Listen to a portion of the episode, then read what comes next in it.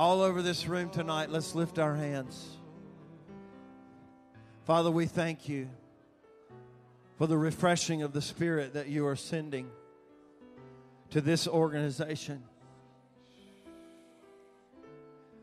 Lord, we thank you that you are quickening new life in leaders, in pastors, in churches.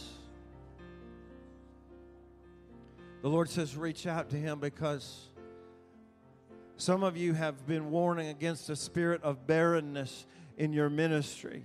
But I want to declare over you tonight God is breaking barrenness in many spiritual wombs. He is releasing fruitfulness. He's releasing the faith of Abraham and Sarah in this room to believe and to contend for the promise that was made long ago. God says, I am resurrecting dreams, I am resurrecting promises.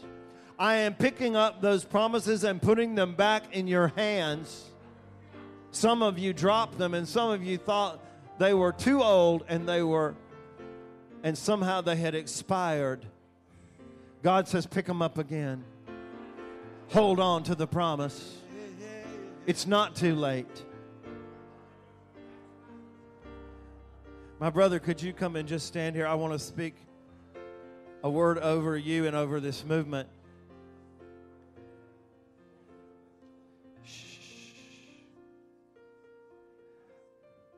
I was just reminded tonight about when Hezekiah was told that he had a disease, and yet he cried out to the Lord, and the Lord spoke through the prophet and said, I'm going to give you an extension. And I believe the Lord is saying to you as a movement that I've heard the cry and I'm going to extend life. I'm going to give you more time to fulfill the mission that I've placed in your hearts. It's not been easy.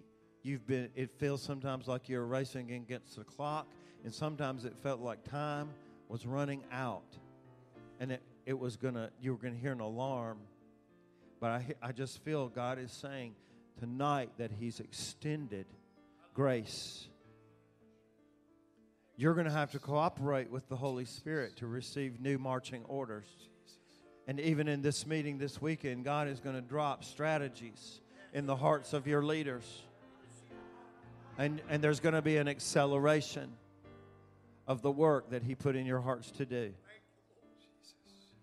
But I believe He's saying, I have broken the death knell that was clanging in your ears, and I'm extending more time for you to fulfill my mission. Thank you, Jesus. Thank you, Jesus. Can we just worship Him right now? Let's just worship Him. Thank you, Lord. We receive the freshness of your spirit. We receive a fresh anointing of your power in our midst.